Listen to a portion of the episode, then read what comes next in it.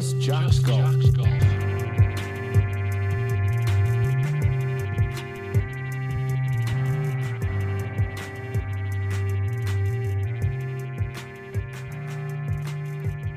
It's sponsorship time, ladies and gents. We're brought to you once again by Four Links. What exactly is Four Links? I realised my previous ad was a little convoluted, as passionate as it might have been.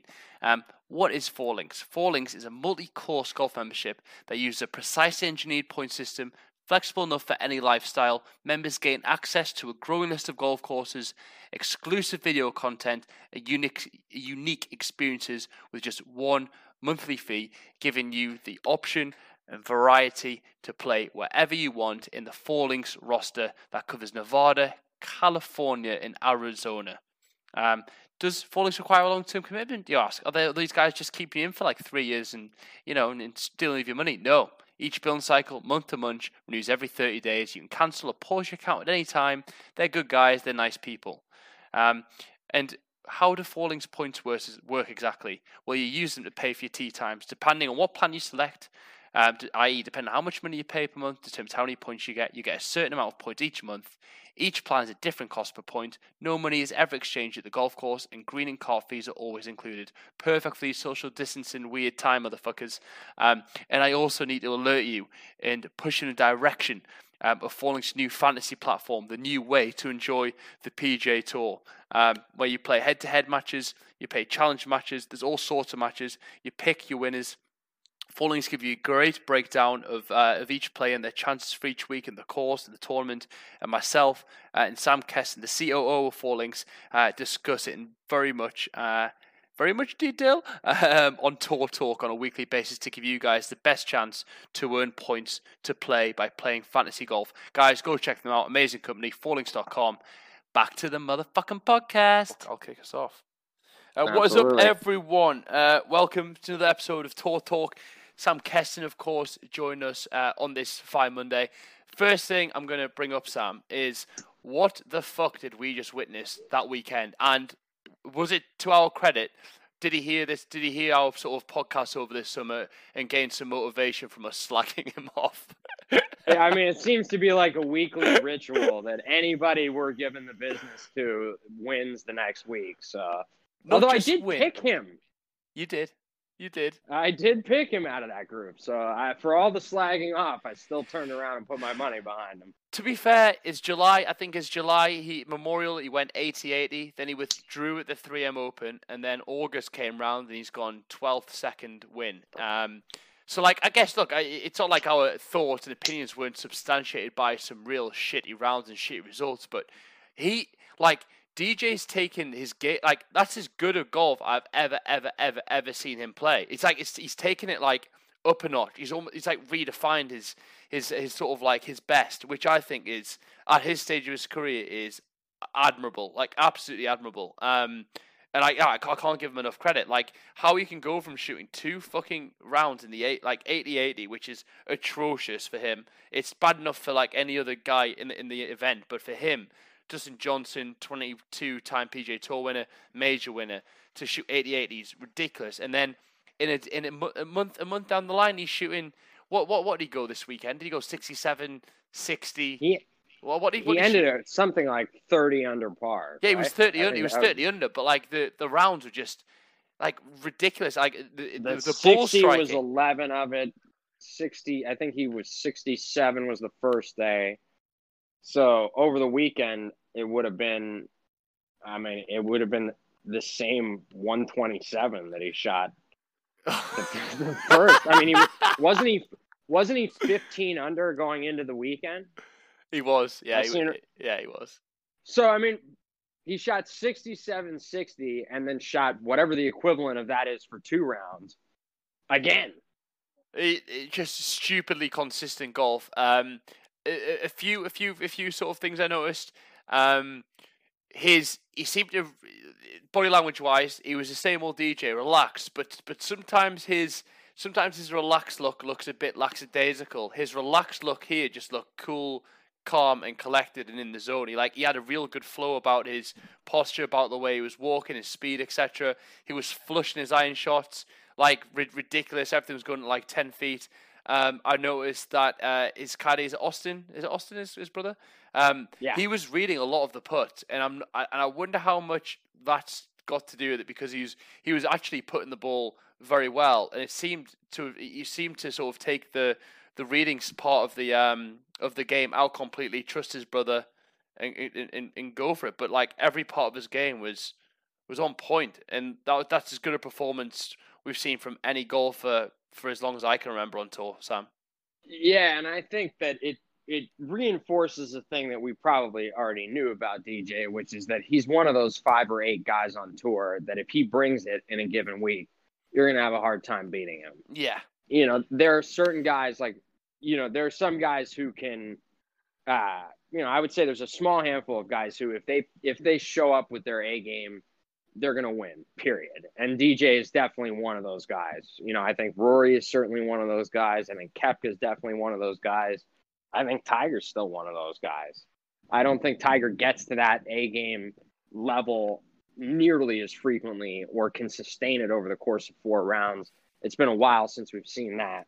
But I still think he is one of those guys that if he brings everything he's got, he's going to win. Yeah. And I think I think Sunday was a shining example of that. Like he he looked sharp Sunday, right? He he looked good. And that 66 looked like that seemed kind of almost like the highest score that he could have shot too. Yeah, he shot. He shot that. He shot that with a level of ease. He, he missed. He missed a. It's weird. As soon as soon as I turned it on, he missed a three footer on like the fifteenth or something. But still, there was there was a real freedom to his swing, and he's been. And one thing that was consistent throughout the week was his driving. He was driving the ball very, very, very nice. He, he seemed to have so much control. He was actually pumping out there and keeping up with Rory as well on the weekend, which was really encouraging to see. Even even one of Tiger's three woods nearly outdrove Rory's driver. Like he was he was putting some gas on. He was he was he was. I think his average driving distance was like two nine six. Which is far, you know, everyone talks about like, you know, 320, 330. What they don't realize is that's the drives that they see on Top Tracer. You know, not every hole is playing downwind, downhill uh, gets kicks off of ridges, etc. Like two nine six is average driving distance is is um is, is good going. Um, he was driving it straight. He was drawing it. He was fading it. He had a freedom with his irons on that last day. The the the uh, the, the sort of distance control was there, and it was nice to see some momentum build with the putter from I guess Thursday to Sunday. There seemed to be uh, yeah Thursday he putted well. He put he didn't put very well uh, sort of um Friday Saturday, but he seemed to have he seemed to improve um, seemed to improve pretty drastically on Sunday, so that's some nice momentum to take into the BMW. Yeah, I think it's odd with Tiger that uh, his putting, like for better or for worse, in the old days, it seemed like his streaks, the good and the bad, lasted longer. That now mm. it's like day to, it seems like day to day, like you know that him putting well Thursday doesn't say shit about what he's going to do on the greens on Friday. you know, yeah. Usually, like you expect guys like if they're in a groove with the putter, that groove lasts a little bit. If they're in a slump, that slump lasts a little bit. It hasn't seemed to be that way for Tiger, and I don't know if that's. I mean, you can argue on the one hand that's a good thing that when he puts poorly, he can get himself out of it quickly. On the flip side of that, you know, it's it's tough to navigate that kind of in- inconsistency on the greens over the course of 72 holes, you know, I, I, I wonder what it is that's causing such disparity from day to day. I, I don't know if it's the fact that because he's because he's playing and practicing so much in Florida, he's sort of losing he's losing the feel for adapting week on week to different greens and different conditions. You know, because he's not playing as regularly as other guys and therefore experiencing less variety. Maybe maybe his feel's been dismantled somewhat with the regularity he's putting at home. He, if, maybe if we went home and watched him put in his back garden, he'd be he'd be draining everything. But maybe maybe he's just struggling to pick up the, the, the, the subtle differences in the types of grass and speeds that other players are experiencing week in week out. Yeah, and I also think too that uh, to that point that uh, like struggling from day to day mm. strikes me as a speed issue mm-hmm. more than a stroke issue. That if it were a stroke issue, like it, those aren't that easy to fix overnight, and when they get fixed, they usually stay fixed. But it seemed to me more like like I have an easier time buying that uh, he's having a harder time adjusting to the speeds on a regular basis because it's not something he's doing as much as he used to do it. It makes sense, right? But I, I, the other thing that, yeah. com- that, that commentators talk about now, look, there's one thing I really don't understand. Like when they talk about the golf swing, I, I get it, right? They make when they make certain coaching references that you kind of got to know golf to really understand what they're talking about. One thing I don't, I, I'm I'm struggling to sort of grasp the concept of Sam. I don't know what your understanding is like of it, but when they talk about the putting stroke, I, I can't seem to get a feel of what they're talking about a lot of the time. When they talk about the putter head releasing, know, they, they were saying Tiger's putter head wasn't releasing. I couldn't picture what releasing the putter head should look like. Um, so I, I struggle to sort of empathise, but that, that's one comment uh, that a lot of the commentators were making was, you know, sometimes his putter head wasn't releasing; he was blocking quite. A bit. Yeah, this. I know a little bit about because my stroke is has some of this. Okay. Probably too much of this in it, but there are certain guys that are like square to square putters, and mm-hmm. what makes them a good putter is that the putter head stays square as far uh, back as they can do it and as far through as they can do it. Mm-hmm. Uh, then there are other guys who are open and shut putters, where, I mean, obviously I'm kind of exaggerating the terminology here, but essentially that they fan the putter face open on the way back and fan it closed on the way through, like on an arc and, almost. Yeah, more of an arc, and and and more of like kind of almost like, for lack of a better way of describing it, like almost like drawing their putts, like mm. Coming from the inside with the putter head closing through the ball and I think when they're talking about Tiger releasing the putter head, like he talks a lot about how he wants to feel the toe of the putter turning over through impact. Oh god. You know, and that yeah. that creates kind of a tight. Oh god, is a funny response. that he wants to feel kind of that toe, that like toe releasing through the ball. That way, he knows he's getting it kind of on the roll that he wants, and and uh, you know, getting a little bit more of that kind of overspin as compared to sort of guys who are square to square putters. Sometimes you see like that that skids a little bit more. There's a little more loft to it. You know, it doesn't quite hug the ground the same way that something with a real good end over end roll does. Mm. And so I think uh, when they talk about Tiger releasing the putter head, they're kind of talking about what's that toe doing through the ball. Okay. And if he's not releasing it well, that I assume what they mean is that he's either releasing it too early and pulling putts or not releasing it enough and blocking them. Okay, understood. Yeah, he the, apparently he was talking about his putter, wasn't he? He said he had it sent away and they they fixed the hosel on it, but apparently he's had the same shaft in that putter for twenty one years. Um, That's crazy. But think, that having been said, I mean, you win thirteen majors with a fourteen majors with a putter. Yeah, I wouldn't fuck with it at all. No, no. you it, know? It, apparently, his feel is that precise with it that if if you put if you add a weight, the weight of a dollar bill like hundred dollar bill. Yeah, you could. You could you could feel that. And it sounds a bit like it sounds a bit bullshitty, but at the same time, can sorcery. you imagine? Yeah. Imagine how much he's held that put. It, it kind of makes sense as well. Like to have that level of feel, and that's maybe that's maybe that's something that's playing against him. Like the sensitivity that he has with his hands. Like is is, is, mm-hmm. is one of his biggest strengths, but arguably when you're not in a rhythm of playing very often in tournament conditions, it can be a bit of a detriment because you're so finely tuned to your home conditions, perhaps. Yeah, and I also think too, you know, I don't. This would have been true of Tiger always, so I don't know why it would become more so the case now. Mm. But but Tiger's very much a perfectionist, and sometimes, especially on the greens, you can get into the habit of correcting like over corrections. You know, where you miss one putt and it's like, all right, whatever, I pulled it, big deal. You know, and now all of a sudden your thought process on the next putt is okay, what do I need to correct from the last one? And all of a sudden, by the end of that, of the thought process of you know, or you block that one or or whatever it is, then all of a sudden now, like you've hit a couple of bad putts, but you're starting to totally change your mechanical thoughts in an effort to try to rid yourself mm. of that one out of twenty times you don't do it quite right. Yeah, you know, and I yeah. and I think that can sometimes with a guy like Tiger, like sometimes you're trying to fix a thing that like the the fix will will create more uncertainty in your mind than the original problem did you know? Yeah it's it's it's it's such a like a like when you really get into like the high performance mindset of these guys you start to really understand how quickly your game can go either way because you're never far off a fix and you're never far off losing the fucking plot um, and it, it's funny, like with Rory, you know, it, it, criticism of Rory's over the last few weeks has been, you know, he looks, he, he sort of looks a bit forced when he's putting the golf ball, and then in the For back sure. on the back line on Sunday, he, he, he sort of I don't know, like it, it something just clicked and it looked different, Sam. Where it's hard to describe, but he definitely put it with more freedom, and you can tell with how the with how aggressive he was being. And sometimes I kind of think you've just got to trust yourself and let go when you're that talented. And and Rory plays his best when the ball's flying into the hole, like at a good Yeah, I- Yeah, I definitely think Rory, especially with the putter, is one of those guys that when it gets going good, it gets going good, and when it gets going bad, it's like he can't make anything. Mm. yeah, yeah, you know, yeah, that, literally. that he's not. He doesn't have that that consistency. Like even when Tiger wasn't like doesn't putt that well, like there gen- there's generally a pretty you know it's the the hard eight footers that he'll struggle with, not the easy ones. It's the you know there are certain things about his game you could still take for granted, even when it's not going that well. That with Rory, like he's a candidate when he's not putting well to miss straight six footers. Yeah. you know.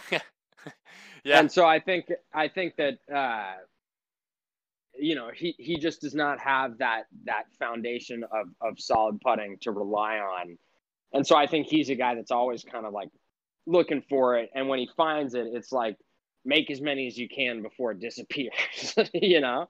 Yeah, no, I, I, I, absolutely. But it's just, I don't know. There, there, there was there was something cool that came out of this week was the fact that Rory and Tiger teed it up together over the weekend. There's, there's, a, they've got like a, they've got a cool relationship. Those two. They, it, it was quite nice to to watch the coverage and listen to those guys talking to each other throughout the round. It was pretty cool to hear Joey and Tiger speak on more occasion. Um, and yeah, it, it, you, you saw obviously those guys get get a burger after the um, grab a burger after the Saturday round, and, and now every golfer in the USA is uh, hyped on Diet Coke before the round. That's funny. um, yeah, I mean, yeah. I, I agree that it was cool to see those two guys, and I kind of got the feeling like, I mean, I don't know, I didn't, I didn't hear what they said, and I didn't, I didn't hear what they said about it, and I, and obviously you weren't privy to what they said during the conversation, but I kind of felt like Rory wanted to talk to Tiger about, like, you know, it, it's been as much good golf as Rory's played over the last five years. I think if you sat him down and you said, "Hey, I'm not going to disseminate this to the media or anything." But be honest with me, are you disappointed about your last five years? I think he would say, yeah, Mm. that he want he wants to compete in more major championships. You know, he hasn't really been much of a factor in major championships lately. He hasn't won as much as a guy of his talent should win lately. And I think that Rory may have taken, you know, Rory's a smart guy and has, and has been uh, proactive in the past about seeking out the counsel of, of, of people who are kind of elder statesmen in the game. I wouldn't be surprised if that was Rory kind of taking this opportunity to say, "Hey, me and Tiger hung out a bunch this weekend. I'm going to see if he's willing to talk to me a little bit about kind of where I'm at and what he sees in my game and what I can do to to get back to the level I know I can be at." Mm. Yeah, absolutely. Yeah, it, it's almost like you know they they use that weekend to see if they could inspire each other to something else because like Tiger, Tiger, you know, you don't you don't get to sort of Tiger's level without also recognizing things in other people that you could perhaps implement in your own in your own work. And I think Oh, hang, for hanging hanging around the younger people who are perhaps in it's still in the apex of their career still will will add a little bit of spice, add a little bit of you know add a bit of drive. Like I- I'm sure Tiger came out the weekend feeling refreshed, playing with a good friend who's arguably the best golfer in the world. Um, you got to think that's beneficial for, for Tiger as well, and it, and it and it showed on that Sunday performance. I don't know if that was just a one-off or if it was just a, a good aura he got, a good feel he got, and that, that led to a led to a good round. But um, it really was really enjoyable watching watching those two play play golf together. Yeah, Rory didn't really get it going, but um, it was fun to see Tiger hit some hit some really really elite shots. Um, one thing I want to commend uh, commend while while while we're on the while we're on the topic um, is is Golf TV. Do you do you have the Golf TV app and subscription in the US? Is that a thing? I don't. Uh, uh, well, you get mo. You're talking about like the content from Discovery Golf. You can definitely Yeah. sign up for that. I have not, but a lot of that content is made available through Golf Digest, and Yeah. so uh, you don't really need the the subscription. Like most of the Tiger content specifically is being disseminated through Golf Digest. So all of those like at home with Tiger Woods, Mm, Yeah, like all the post round interviews he does with Henni and like I actually think that this is an interesting I uh, like kind of model as far as like trying to work with a guy like Tiger that like you know, rather than sending out like beat reporters to interview him post rounds and all that stuff, to have created a uh, media channel that he has a vested interest in making better and setting him up with an interviewer who will be consistently the same person, who will be with him on a regular basis, and whose vested interest is the same as his, I think was really smart. Yeah, I, and I, I think yeah. you've seen like a, an amount, like a type, a content type from Tiger. You would never. I, the premise 15 years ago that Tiger would videotape hanging around at his house and and like playing with the dogs and showing you his backyard and all that like all of that is totally new as far as I'm concerned you know as far as like an approach to the media from Tiger Woods and I think it has a lot to do with that they've made him a part of a part of the process you know that that at the end of the day it's for his benefit too Yeah, I, I think it's it, it's such a smart play. Whoever whoever organised that, I think first play uh, like first things first. A huge shout out to Henni Henni Zuel, who out of nowhere has become the sort of the bespoke Tiger Woods journalist. Um, Whisperer she's she's like his his uh, Stewart Maiden or what who was the guy with Bobby Jones uh O- OB Keeler O.B. is what I'm Keeler. Stewart Stewart Maiden was the teacher Uh, yeah, uh, like you know the Bob Drum or whatever to, to Tiger's Arnold Palmer. Like you literally. know a lot of the yeah a lot of those guys in the old days like had their guy. You know Yeah, and it's it's it's it's it's really interesting to see because you know it, it's one thing approaching Tiger Woods and saying, look, we've we, we've got this plan. You know, a, section of the PGA Tour is called Golf TV. We want uh, to do exclusive content with you, etc. You know, it- you know, um, create a relationship where you can, I guess, we, where we can show the public some more, increase your brand uh, brand depth, blah blah blah blah blah. It's all good and well pitching Tiger that, but someone's actually going to execute that relationship and she's she's been able to get really close to him very quickly. Like he he he's at ease when he speaks to her. I think because he knows she's not going to take the piss. She knows he knows she's going to ask insightful questions, and they've got They this also seem to really really good rapport. other. Yeah, yeah, that's what I mean. It, it looks like a genuine friendship, and the reason why I brought it up is because I, you know, that that, that post round photo was um was Tiger's like you know go to friend like I don't know what you'd call him like uh what is he Rob? What is he called Rob? The uh he just knocks around Rob with. McNamara. Yeah, yeah. He just sort of like I don't know, He's just a lifelong friend that sort of supported him mentally, I guess, throughout his career. Um, Henni Zuel and Rory, I was like, Henni Zuel, you you sneaky motherfucker, you, you're you're you're in all the right places at the moment. So like, fair No, play to her. been- She's killed it. She I- and really by the way. I never fucking saw her in my life prior no, to this. no, I don't fucking know her. I I think she. Used I don't know do, where they pulled Bro, her from. Know Yeah. Golfing World? So like on um, there used to be like a, a show on Sky Sports called Golfing World, I think, where you know they do like a, they go to a random challenge tour event in Uzbekistan and like you know take a golfer out of one of those events and talk to him and discuss the you know discuss the area they were playing. I'm sure I've seen on some really low key, not shit, but like you know, like not not the most popular popular sort of uh, thing in the golfing world to like being Tiger's number one. So like fair fucking play to her for for going out there and killing it. She she speaks with so much, I guess, um, passion, knowledge. Like I, I honestly can't fault the job she's done. Um, and it's and the reason why I like it is because we're able to see Tiger in a completely different light because he's so relaxed when he speaks with her. And when it gets to the end of his career, we're going to be able to have this magnificent, you know, last stand style documentary that takes right the way from the start to the end. But we're going to be able to, I guess, end the documentary with real finesse because of the quality of the content from the last sort of five to ten years of his career because he was able to build a good relationship with with the journalist, which I think's um I think is actually really important for his legacy. Like when you think about it, like I think of Michael Jordan's legacy, how much that went through the roof because of the quality of the Last Dance. He's Oh, twice yeah. he's I mean, twice the I- man. He's twice the man in most people's eyes because most people, especially across the pond, Sam, you know, have got have got know Michael Jordan is, they know what team he played for. Other than that, they're going to struggle. Now everyone's like, "Oh, I remember the playoffs against uh, against the Pistons, blah blah blah." And like all of a sudden, they're NBA experts. Like, Well, and I mean, picture, you know, imagine like the 08 US Open if you were getting content like Thursday night and Friday night and Saturday night. stop it! You know, stop uh, it! Stop it! while stop it. right, like while he was like trying to rehab the leg and and and get it into game shape and Maybe Butch Butch you know. Harmon comes in and gives him gives him a little pointer, like old Right, school Butch. you like, know. yeah, crazy. yeah, you know, and so I definitely think I, I think that there's been a, a an interesting kind of push and pull back and forth between these really iconic athletes and like the question of how much access to open up in this day and age. And that I think at first there was an understandable reluctance on a part of a lot of these people to say, hey, like all of this is too invasive and get it the fuck out of my face. Like, Yeah. I, like I, I don't want this. And then I think as time has gone on, uh, you know, and I think some people have kind of like sh- paved the way for what some of these relationships could look like. But little by little, guys like Jordan and Tiger have gone, okay, there's a way to do this where I can control the creative side of it, still put a pretty good show on for the viewer, and give them a lot more of me than they're used to getting as it is, Mm. and still manage to retain, you know, sort of the the level of privacy that I want, you know, and and the creative control I require over what's being said and written about me.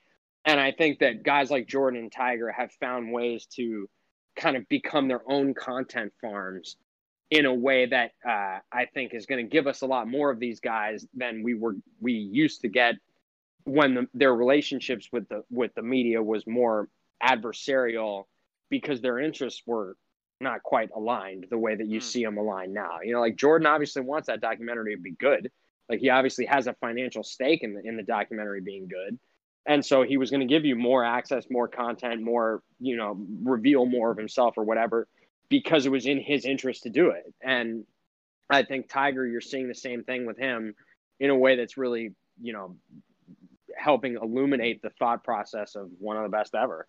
Yeah, uh, you, you, you, yeah, you, you said it so well. I, I think they've they've got it nailed. And, and the other really cool thing about about sort of golf TV for, for again for, for, for European guys, um, Sky Sports obviously showed the European Tour event during the morning and the day, right? So we don't get to see the the early tee-offs of the PGA Tour event unless it's on the West Coast, really. So you know when Tigers teeing off at like 4 p.m. Central European time on a Saturday, there's no way to see it other than to have the Golf TV subscription. So I'm just, I, just, wherever I am, I just you know get the app up and I, I'm watching, I'm watching live coverage of the tour, which is like so mm-hmm. so convenient for me. So like I, I don't really have to miss any golf now. Whereas before I was I was just you know.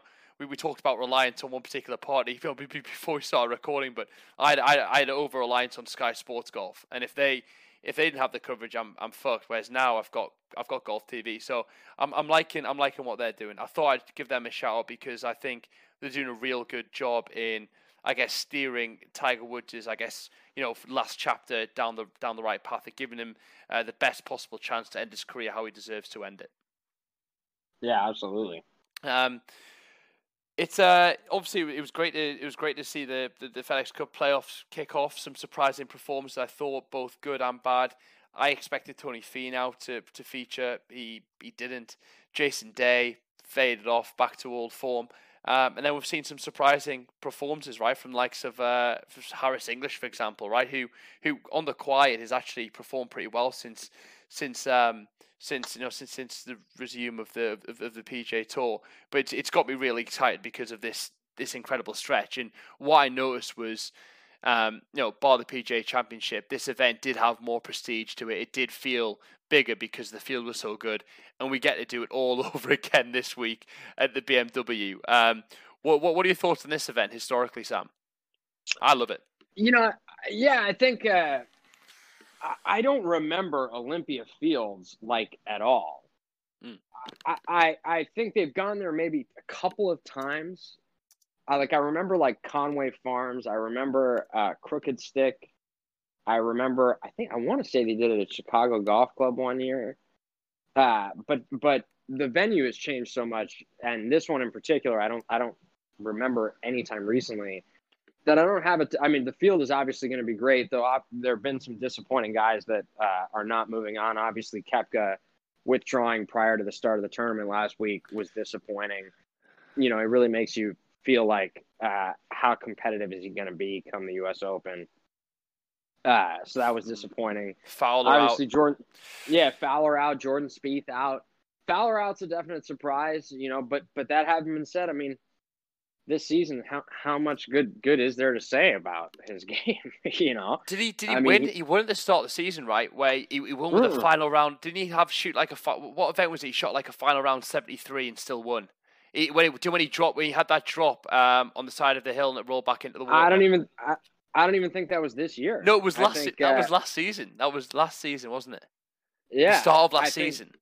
because I read an article over the weekend that said that he only had two top tens all year. One of them was at the Tournament of Champions, which is like a 28 person field, so a top 10 isn't blowing anyone's skirt up. And then the other one was like he finished tied for 10th, I think, at, at what used to be the Bob Hope out in Palm Springs uh, at PGA West, Four Links Golf Course.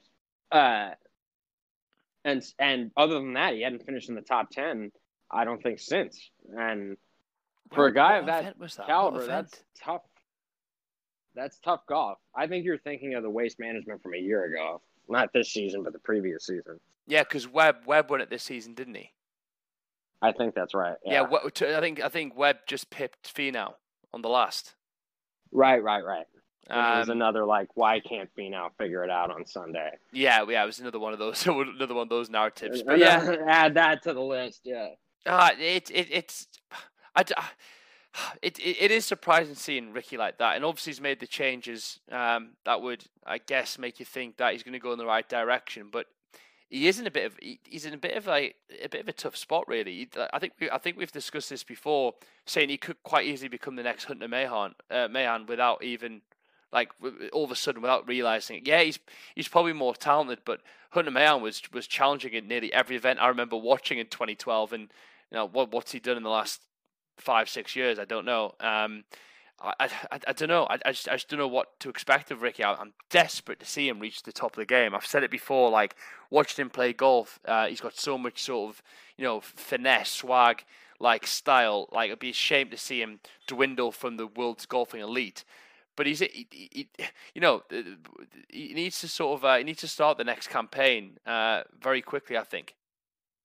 I'll say this about Fowler, and this might be unfair, Mhm. but uh, Spieth is struggling, and written all over his face is that he knows it and he hates it.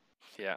and it's driving him fucking nuts. And you're seeing him, you know, like, like borderline, you know, reduced to to half like what what almost looks like tears on the fucking range. You know, just like sitting there Indian style with his coach with the look on his face like I don't know what the fuck to do, you know?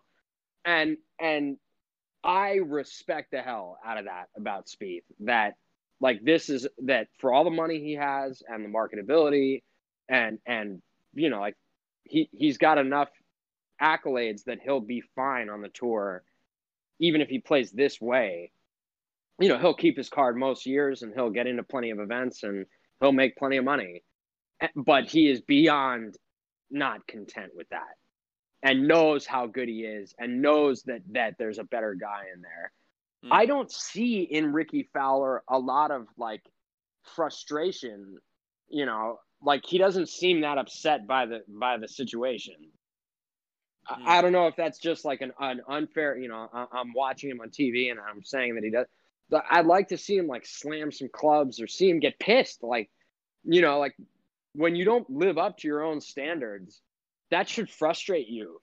Like that you should be ambitious enough that you have those expectations of yourself and when you let yourself down it should bother you. I don't get the impression from like if you ask rickie fowler if he had a good year i feel like he'd say hey i got married i made some money you know i had some fun all in all could have had a worse year. You know and i think if you ask jordan Spieth, he'd be like ah this has been a nightmare. Yeah. you know and like because to him at the end of the day the money and all that shit's great but he's a competitor. And when he's not competing at a level that he knows he can he cannot be a happy person like that. Yeah i don't get yeah. that sense from rickie at all. I get the sense from rickie that rickie could not finish in the top 10 all year and be a very happy guy the whole time Yeah, and, and look, the, the, that obviously is that gonna- might be a yeah. compliment you know like in some ways you could Yeah. say that's a compliment to a guy to be to have a mentality where he's a, a happy person no matter how it goes out there Yeah, but i think that there's some i think there's something to uh, that speaks to a lack of a certain level of hunger that I've always wondered if that existed in Rickie. Yeah, I, I think you, you you raised a really good point because again, again, it's it's this nuance um, that you know either dictates a, a ridiculously high level of performance or or, or going off the map completely. We, we you know it's such a fine a fine game of margins. We talk about in this instance, you know, perhaps Ricky is able to detach his identity um, from what he do, you know from what he does in the golf course, right? And that's healthy. He's not defined by the game of golf. He is Rickie Fowler, the person before he is Rickie Fowler, the golfer, which can only be healthy. At the same time, at what point does that deter or detract from um, your level of motivation where it needs to be that obsessive to really get to the to get to the heights? Like, how do you become obsessed enough to uh, you know to, to squeeze the most out of your potential whilst also not letting it become your identity. It must be the hardest i guess mental battle that these players contend with. Yeah absolutely. You know and, and i think that's a tough that's a, a very fine line. And and that oftentimes uh guys have suicided their careers because of an inability to be content with the player they are hmm. and a desire to try to hit it longer or, or, or this better that better you know and and when they embark down that road they're never able to even get it back to where it was before they they broke it down and tried to rebuild it you know and so i do agree with you that, that it's a scary uh prospect but it's also to my mind like that was why tiger was tiger is that tiger was there was always another level he felt like he could get to he was never happy with just what he had done, always wanted more, always felt like there's another level I can get to. There's another level I can get to. You know, and you look at at, at hyperachievers, they're all they all seem to kind of have that mindset. You know, the Kobe Bryants, the Michael Jordans, you know, and, and I just think it's tough to be uh when you're as talented as as Rickie Fowler is, but you're missing the results we expect from someone with that level of talent. Mm. There's there's got to be a missing piece in there somewhere, and it seems hard to imagine it's not any place but between his ears. Yeah, yeah, like he's got a new coaching, but like I wonder how much he's working with like mental coaches. And like you know, it, it almost sounds a bit ignorant me and you discussing it because we're not involved in the elite professional uh, uh, aspects of the game.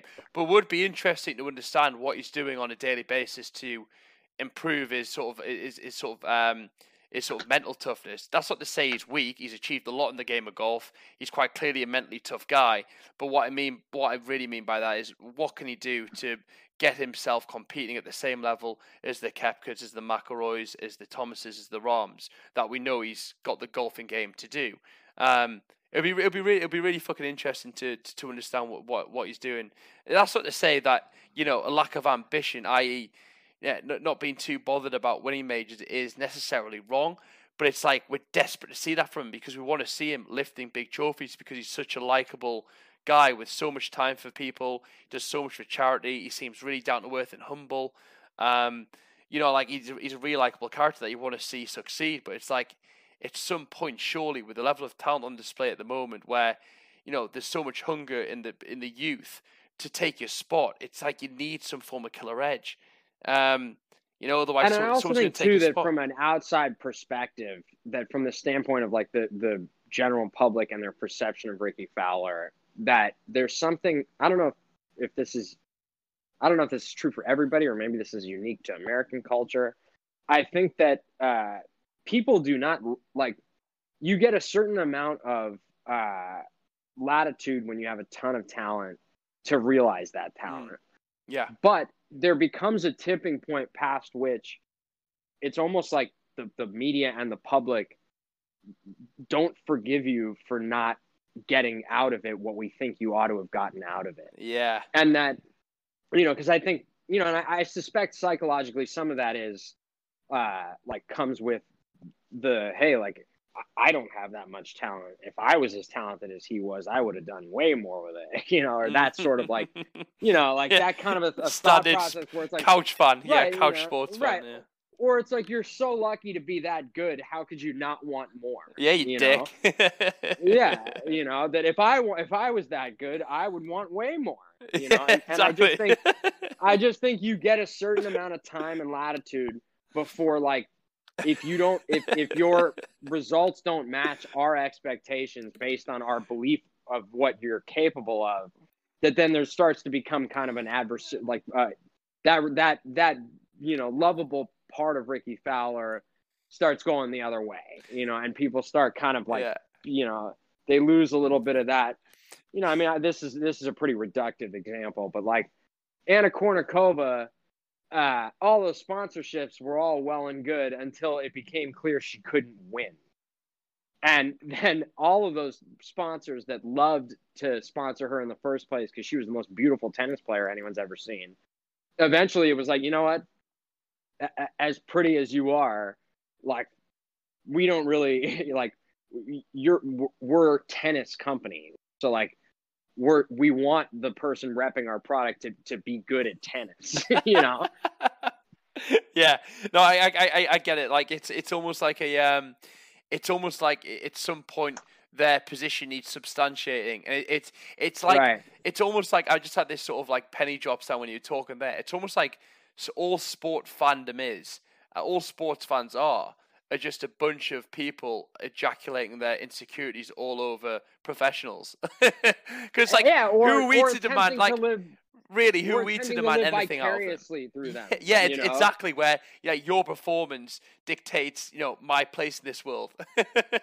or or at least it impacts my emotional uh satisfaction in watching you as a you know because like there like some an interesting way to look at sport is to say that this is televised entertainment and that there are a lot of parallels you can draw between that and even scripted televised entertainment and say that there are certain characters out there that have like the ending you want them to have that the, the storyline you want to see play out you know whatever it is that that gives you that satisfaction in watching it. You know that 2019 masters of tiger tripled the last hole and lost by one you know it- it's hardly everybody at home on the couch is like you know the feeling that you're going to have just having watched it is not nearly the same even though you might have been entertained for the three hours and you were glued to it or whatever that because it did not resolve itself in the way that you wanted it to it, it definitely will diminish the the quality of the experience that you had you know? And so i think sometimes with rickie fowler that people just have so much of an expectation of how a story should be going. And and it it's getting to the point where you know it's been and i think rory for all of his success i don't think rory's far from starting to get a rap like that.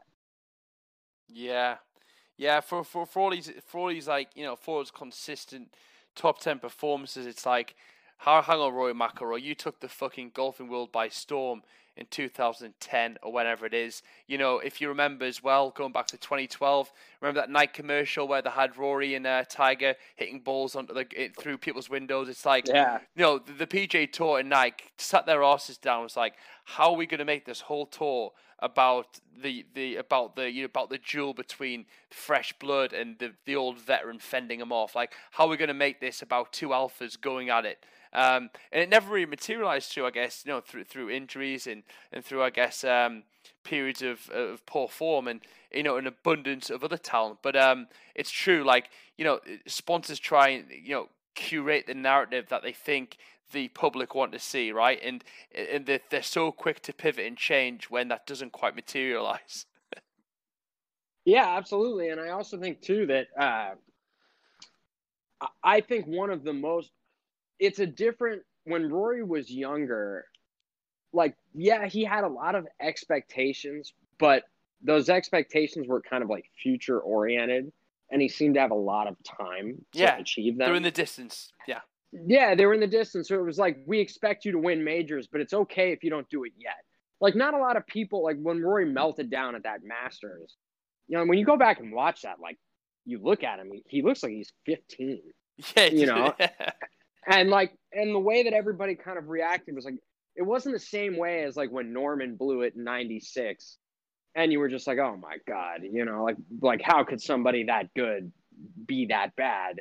With Rory, it was like, oh, he's young, he's immature, he'll figure it out. You know, like this will be a great learning experience for him, blah, blah, blah. Like that was kind of the, that and that you know I think Jordan Spieth would speak to the same thing. It's a different animal to play golf when you're trying to climb a mountain that you've never climbed before. That's one thing. Like there's a certain level of hunger and drive and and whatever else.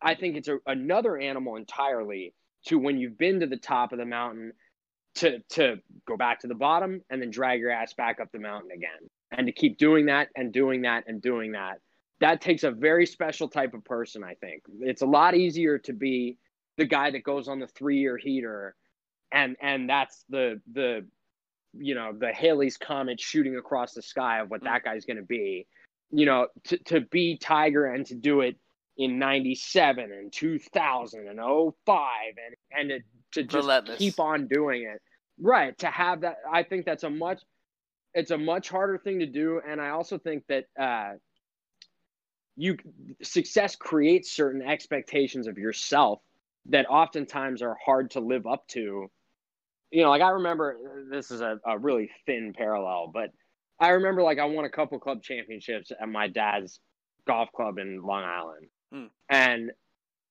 the first one I didn't expect to win at all. I was real hungry to win it, and and I'm glad I won. And then when I defended, I didn't think I was going to be able to do that either. The third one I expected to win, and I got blown out in the first round in the first round of match play by a guy who I really felt was way worse at golf than I. And I definitely remember feeling like, you know what? Pressure is one thing when it's uh, like exterior in nature mm. that that it's the moment or whatever it is but when it's like your expectations of yourself that's a different animal like yeah. like going into a thing where you expect yourself to win that's a hard place to be you know as opposed to feeling like like this is going to be a dogfight and and you know like it's going to take my absolute best to do this yeah. The I should do blank is is a hard because it's almost like there's no winning there. That if you win, you should have won.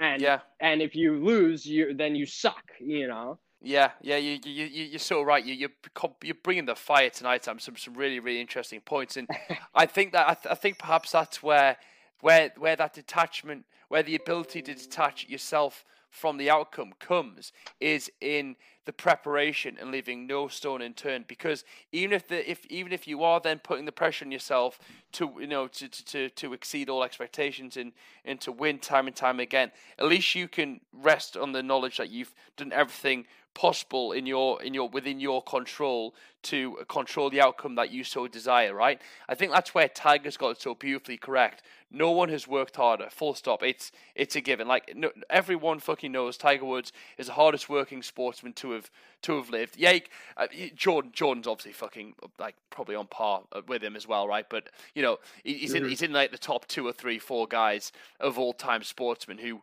who worked hard. And i think maybe that's why he was able to keep bringing it because he left no stone unturned. And then at that point, you can detach yourself from the outcome. But if you know you fucking skipped the skipped the range session, or you or you weighed something bad, or something like you know that that that sort of intrinsic pressure, sort of you know starts as motivation and very quickly becomes the, the reasoning for you not performing the best and then you start looking at yourself more you start blaming your integrity more, and then you lose that sort of trust you have with yourself, right? Like, like we we have all done it before. If we start the day and we need to do things, right, whether it be you know whether it be laundry, whether it be doing some tasks at work, and we don't do them, you lose a bit of confidence in yourself, right? You lose you, you lose For a bit sure. of self esteem because your relationship with yourself is important. And even if it's just simple tasks, doing things that you know you need to do and set out to do, having that discipline sort of creates that creates that sort of, I guess, um, comfort with yourself, right? That you're able to follow through.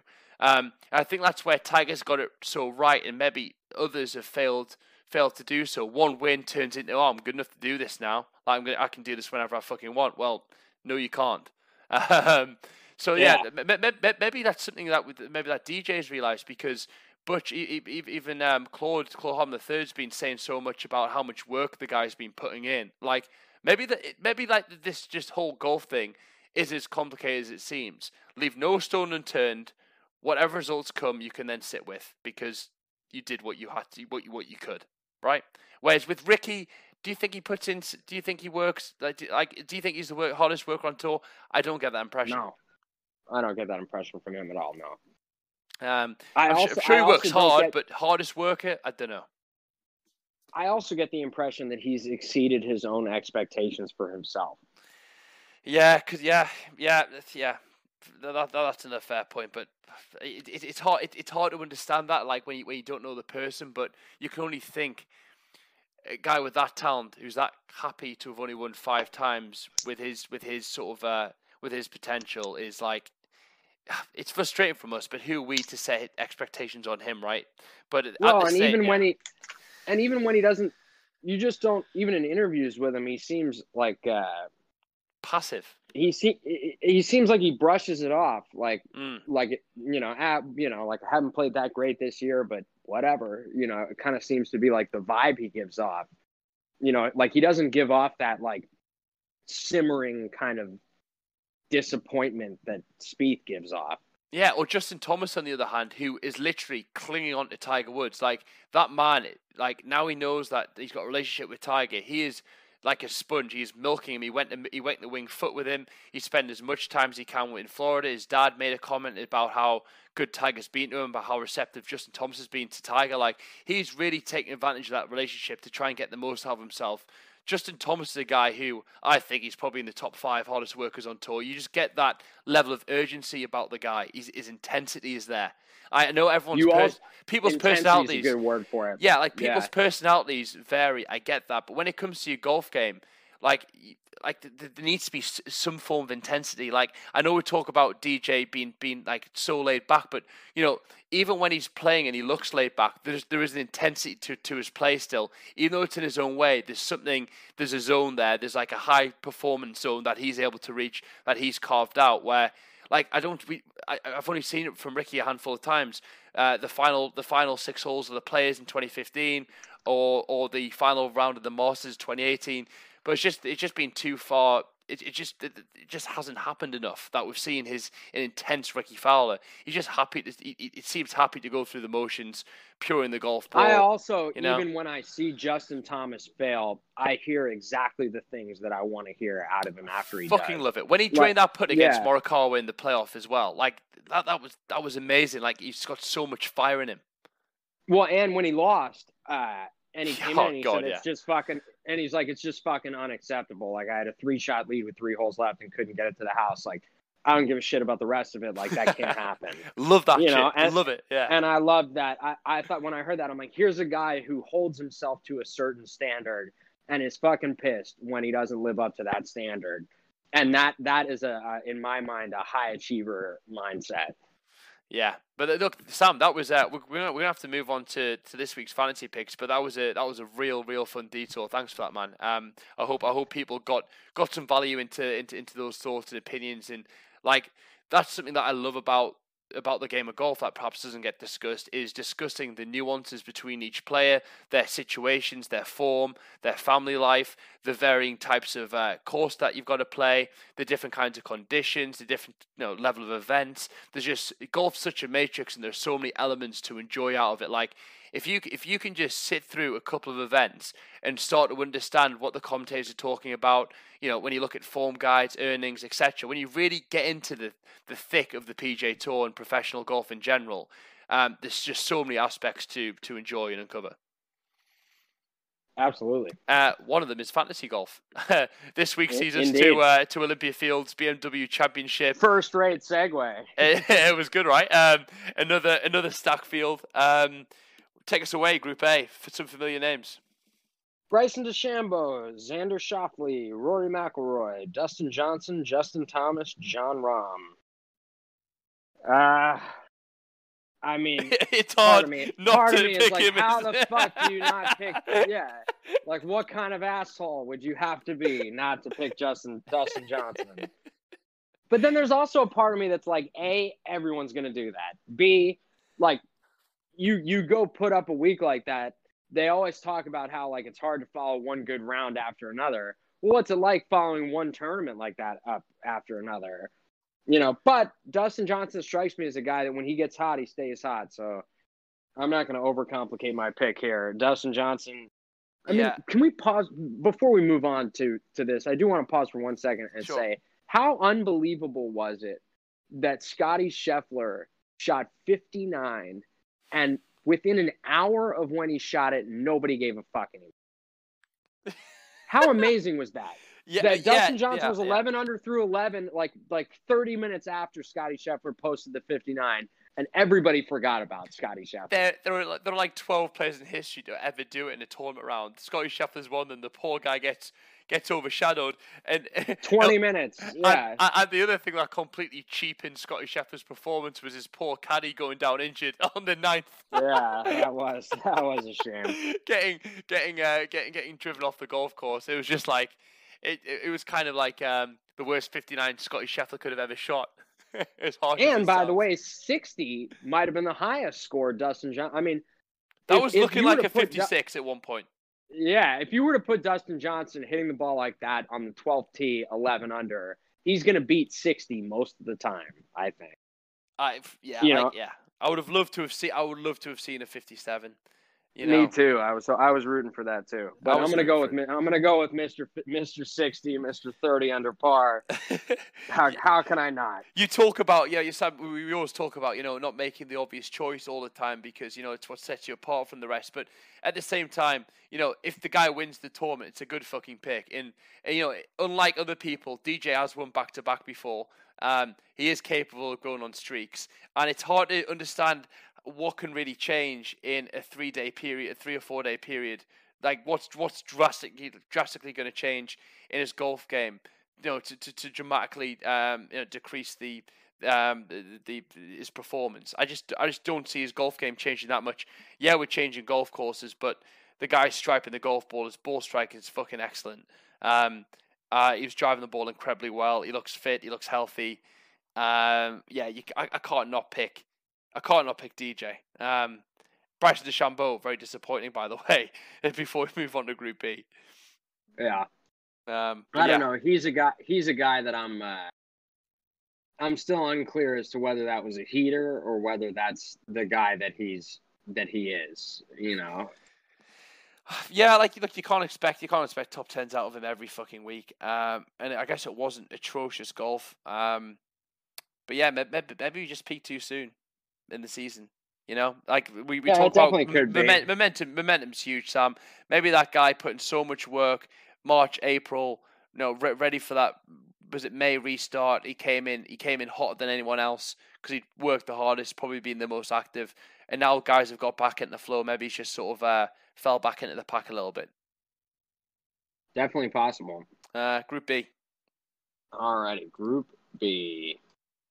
We have Patrick Cantlay, Adam Scott, Jason Day, Webb Simpson, Gary Woodland, Tiger Woods. Hmm. My um. So for me, I'm I'm going straight to two people. Uh, it's Tiger Woods and it's Webb Simpson. Webb Simpson has been like he's been he's been real consistent. I know he's had a few bad performances chucked in there, but you know, generally speaking, uh, he's been he's been good. His his putting on the final days have been something um that's been really impressive. Um, he's been really aggressive on the last days. Put another good performance uh, this past week. He's a guy I'd expect to see at Atlanta, no problem at all. Um, and he, and is a guy, and you know, is a guy who quite quietly has become, um, for me, like yeah, I know the world rankings speak to it, but like he's become that elite level of golf that I didn't really think he'd ever be. I always had him down as like a um, trying to think of a golfer to to like him too, but like you know that second tier good who can get hot, who can make radical, but not quite upper echelons of excellence. I kind of feel like Webb's crept into that. You know, I think he's like eight, eight on that. I think he's got eight tour wins, maybe nine tour wins.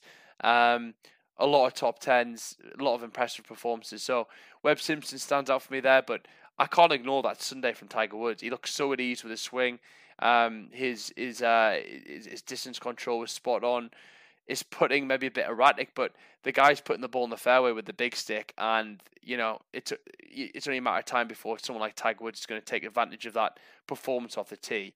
Um, I'm going to go with Tiger Woods. I, I, I It's not, look, it's not a bad choice. and I think and I, and I think I've got some. It's not like I'm just picking because I fucking love him. Yes, that as well. But I, I kind of feel like there's um I kind of feel like there's some performance uh, or some stats to back that up as well. Yeah, I mean, certainly having seen what we saw on Sunday, it doesn't seem like such a bad choice. Webb Simpson seems a little safer than Tiger Woods. Like Mhm. I Oh, kind of he's feel a like safe pick. Yeah, save his yeah, houses. I yeah. think yeah, I think Webb Simpson's kind of like I think his floor is actually higher right now than Tiger's floor is. Uh but I don't think I mean, you know, and he definitely can win. It's not like his upside isn't the same win that it is for Tiger. Jason Day's been playing well, but I don't remember anything about how he played last week. I'm not even sure I didn't see a he shot. did play. Right, I'm not even sure he did play. He did. He He, must have missed he, the he cut. missed the cut three over. Yeah, And I think I think last play was like eight over. Like if you're shooting three over over two rounds, you, you, yeah, at a golf course that 30 under par wins. I'm a little, yeah. I'm a little, yeah, I'm a it's little, not a, not a yeah, good sign. Nah, I think I would pick Tiger if you didn't pick him, but for the sake of uh, of a little bit of variety here, I'm going to go with Webster. nice. I'm going to take the safe pick. route. It's it's it, well, it's it, it's a fucking good pick. Uh, Group C. Uh, Mark Leishman, Matt Fitzpatrick, Ooh, he fucked us up this week. He made us look like a No. dick. No kidding. Tyrrell Hatton, Sung J M, Abe Ancer, and Louis Oosthuizen.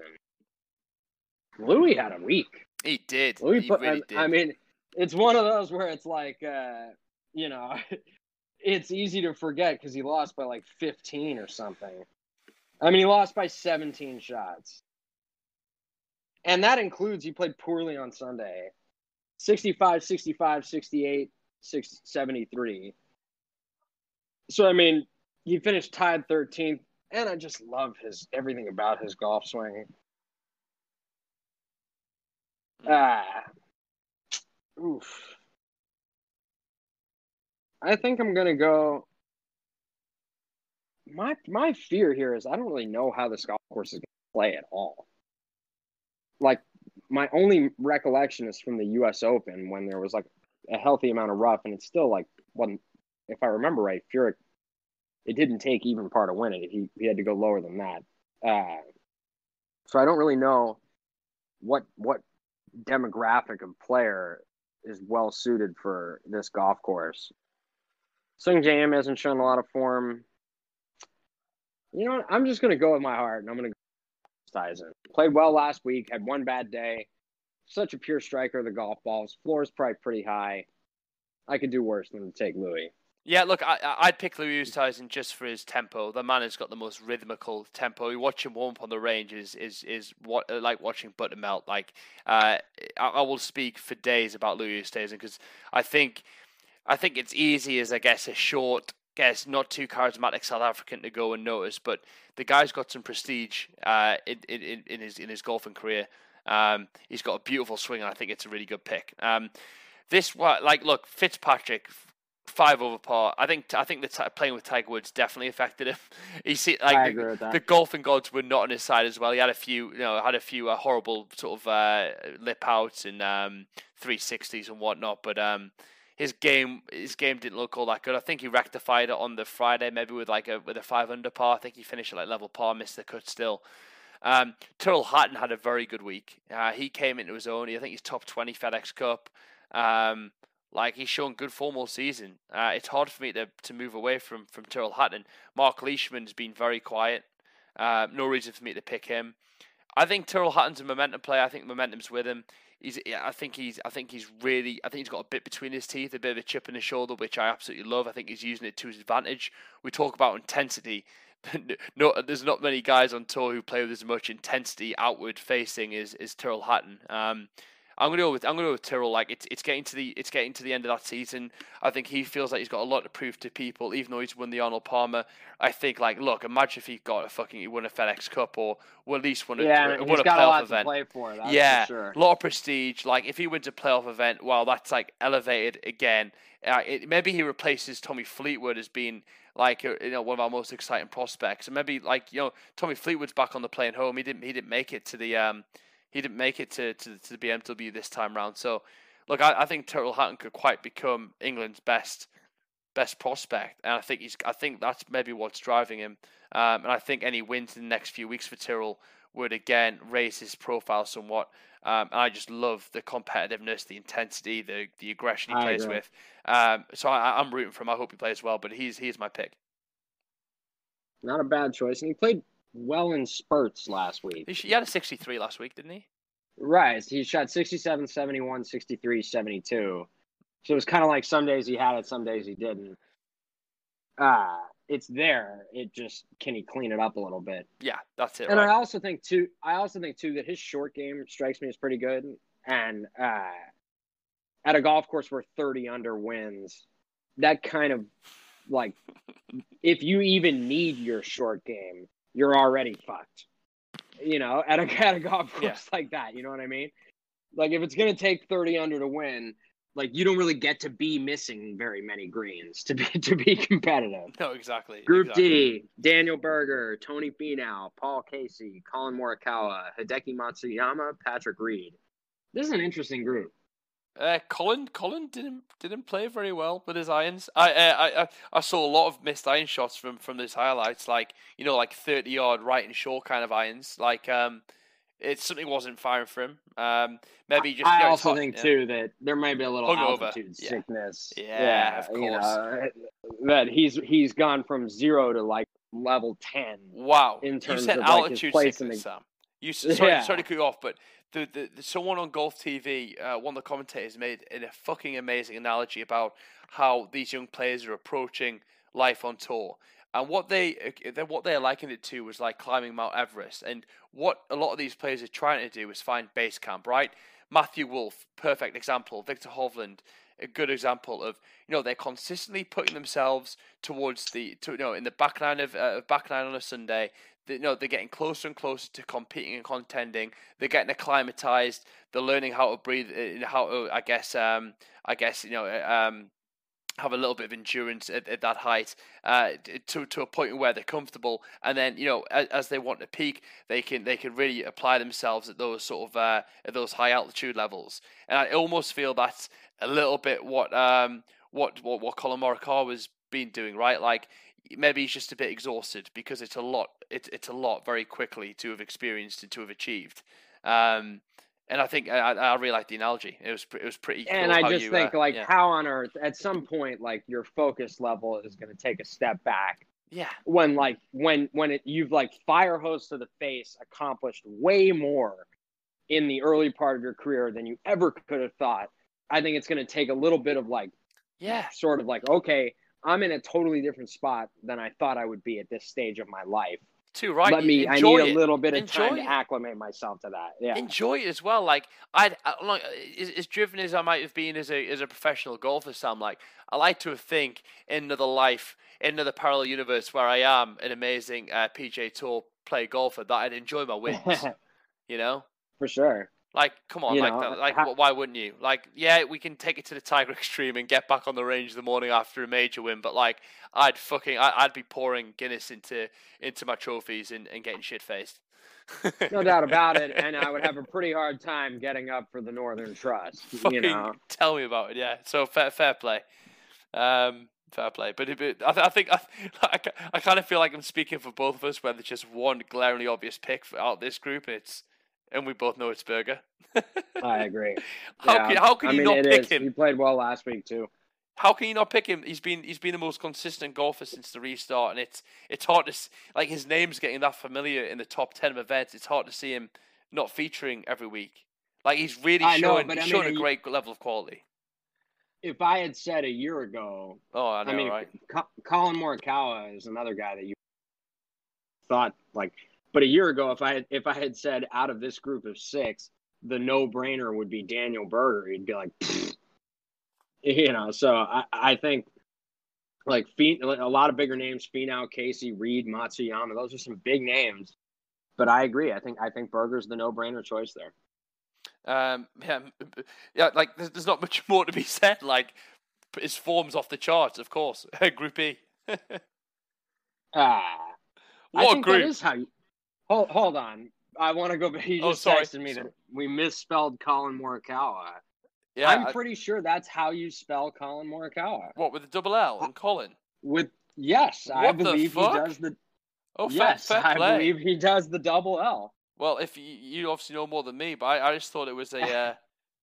Holy shit! I thought that. Holy shit! I I've never seen too, Colin like, spelt like I know that. I've never. I, I know me neither. I had never seen, but then I was starting to think when you sent it to me, I was like, "Have I been screwing this up that whole That time?" looks so wrong. Like that's the first I time know I've it looks noticed really it. weird. It must be It's like my the eyes only just. thing- What the fuck? It's the only thing I even knew about him for the first like year I had heard of him. Was like, oh, he's the guy that spells Colin funny, you know. Oh, I, I, I literally, I, I, I don't know. Have I just been looking at C. Morikawa this whole time? Like, how have I It's not? possible. noticed that it's shit. definitely possible. Like, whoa! Is my brain being that accustomed to one spelling of Colin that I've just looked at that word differently? This is like, this is fucking with my mind a little bit, Sam. Let's move on. Like, Well, it's like it's that's kind of like uh, I forget that study that they did where it was like they replaced the pink There was like a stop sign. something. Right. It was like the stop sign that everybody had driven by for years, and they replaced it with a stop sign shape. But the stick figures were two people having sex, and like ninety five percent of people didn't even notice. Yeah, exactly. You know, like didn't see it. They've driven by a stop sign eight hundred times. Like they've looked at it. They, they have a certain mental expectation of what to see.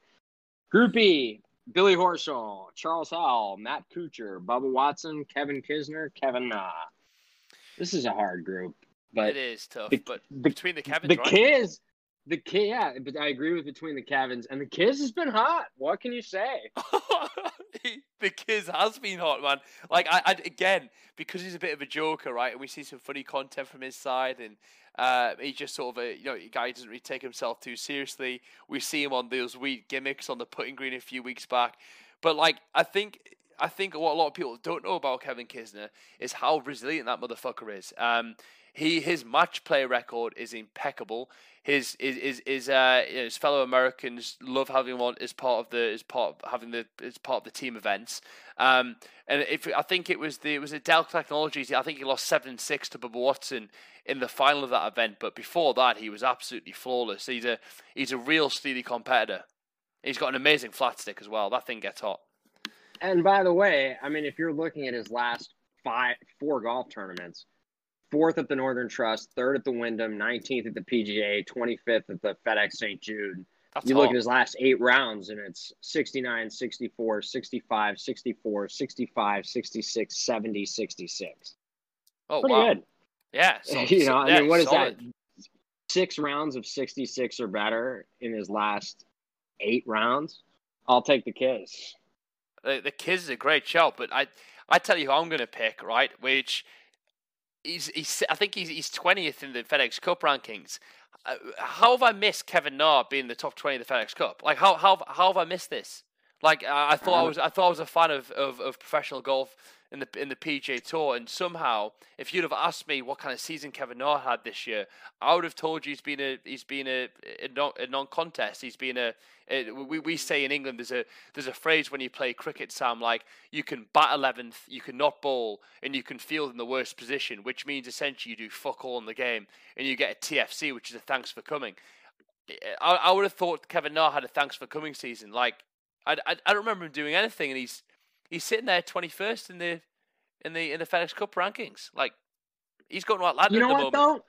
though? if you look, if you look at his season, where's the part that's supposed to blow your skirt up? Like he finished basically last at the at Kapalua, the Tournament of Champions. 17th in Palm Springs, okay, that's not bad. Missed the cut in Phoenix. 14th at Pebble, okay, not bad, not competitive, but not bad. Missed the cut at Riviera. Ninth at the WGC Mexico, comp- you know, not bad, but not competitive. Arnold Palmer, 36, missed the cut at Charles Schwab. Fifth at TPC River Highlands, ninth at Memorial. 35th, 39th at the FedEx and the Northern Trust. Withdrew from the Rocket Mortgage, missed the cut at the PGA. None of this is great. Where's he got his points But- from? I, I, I don't know. They must be weighted. He I- must have just he must have just top tenned it where they've been weighted high better. Yeah, I mean, you but but you look at those. You know, maybe I'm gonna go back to the fall series. He's played 19 events, which is he almost won. high. He lost in a playoff in Vegas. That he got some FedEx Cup points for, I'm sure.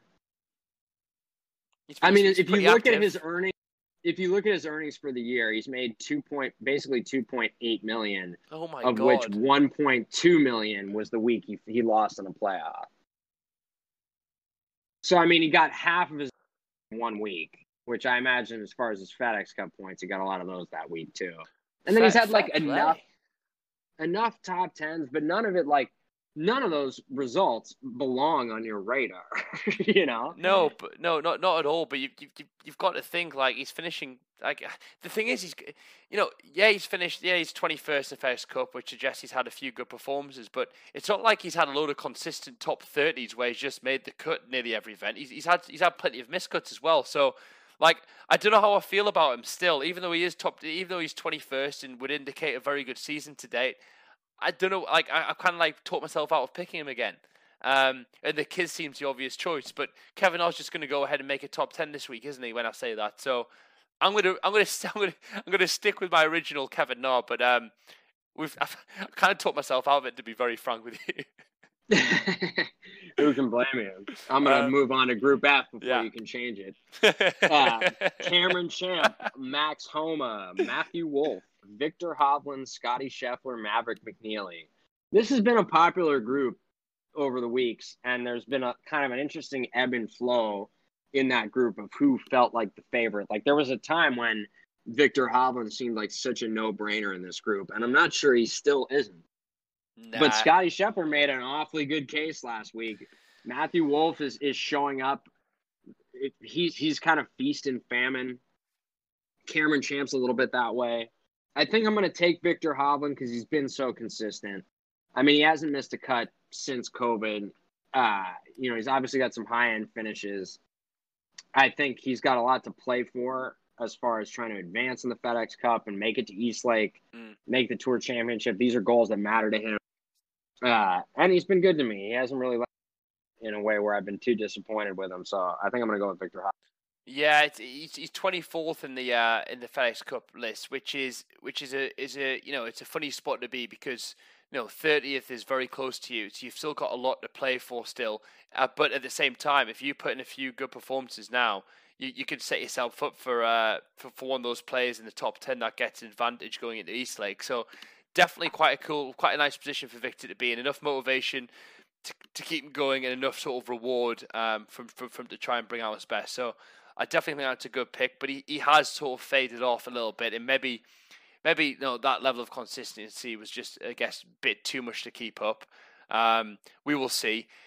Scottie Scheffler, his name has gone from being someone who I've who I didn't really know much about a year ago to kind of being a bit of a staple on talk, a guy that I sort of now expecting really good golf from, um, which says a lot about his performances and, and what he's shown. So I'm like I'm torn between Hovland, Hovland and Scheffler. Um, Scheffler's caddy. Uh, any news on whether he's back this week? Don't know the answer to that. You know, uh, he's a young guy.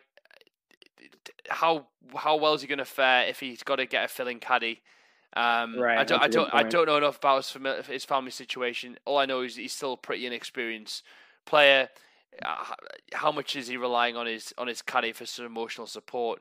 During that. I don't know. So it's, it's, he's a bit of a volatile pick. I made a very volatile pick in Group E with Kevin Na.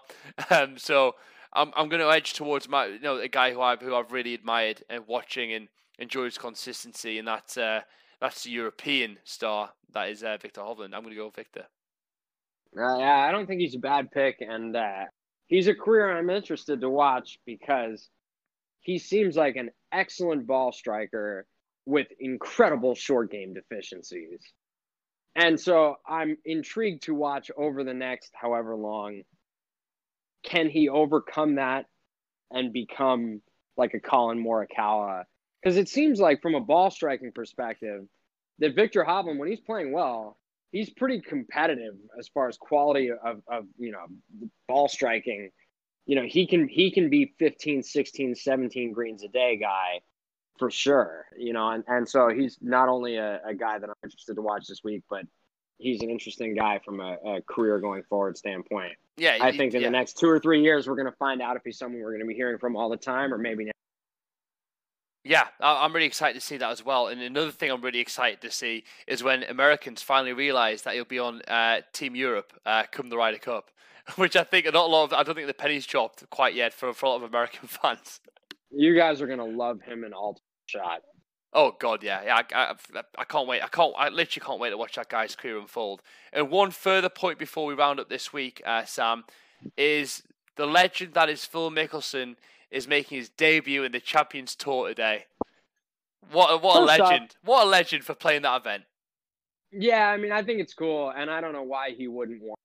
Like a lot of these people out there are guys you grew up playing with. You know, I think it'd be really fun. It's almost like a, a, a throwback. Yeah high school reunion every week, you know, in like a good way though, like see, seeing buddies you haven't seen in a while and all that.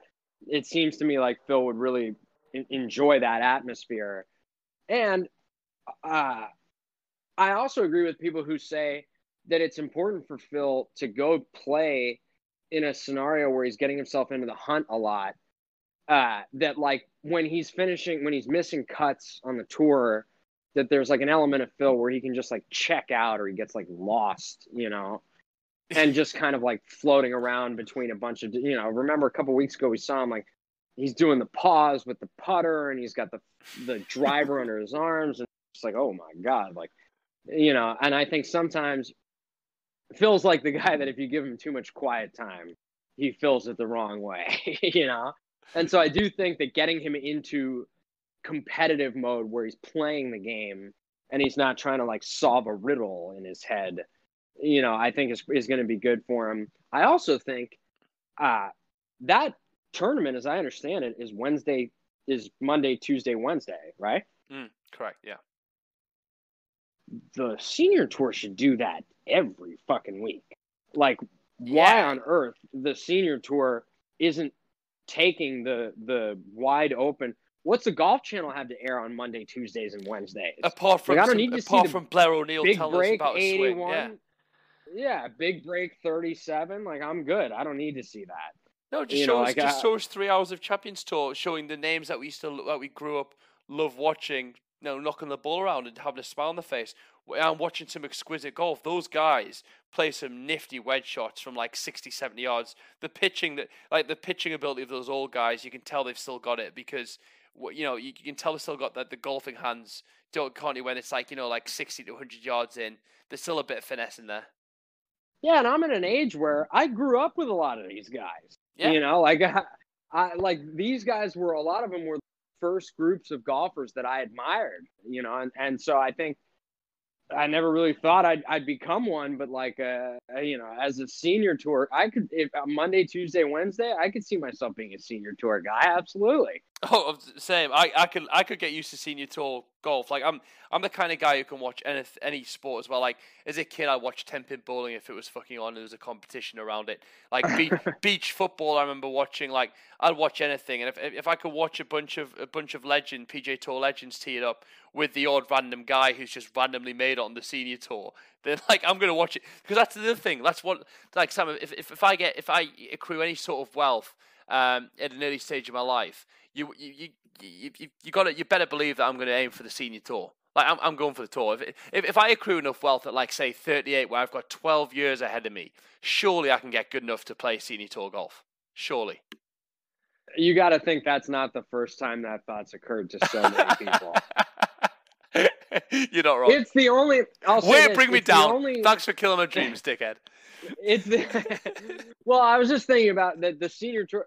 I forget. Uh, I was just listening to another podcast that had a guy on it who said literally he was like a former NHL hockey player, and uh, like he's like a scratch handicap, and they're like, "Well, why don't you get your game ready for the senior tour?" And he's like, "Those guys are so fucking good," you know. He's like, and, and but it's yeah. the only thing in sports where there's really an attractive option late in your life for like a competitive resurgence. Like there's no seniors football. There's no senior like there's a little bit of seniors tennis, you know, but it's like senior tour golf is pretty close to you would the real if, if I gave yeah. you the choice right if I gave you the choice between being a very successful player on the senior tour or not being a professional golfer at all, you would still do it. You know, like if, if you wanted to play seniors tennis, I don't think you'd like get into it that much. No, Like I don't think even someone who likes tennis would want to do that. It doesn't seem like fun. better, Sam, at 53 years old than having an excuse to travel the world playing some amazing courses whilst also uh, being able to conveniently neglect the wife you probably don't like? Like, yeah, absolutely. I jest, I jest.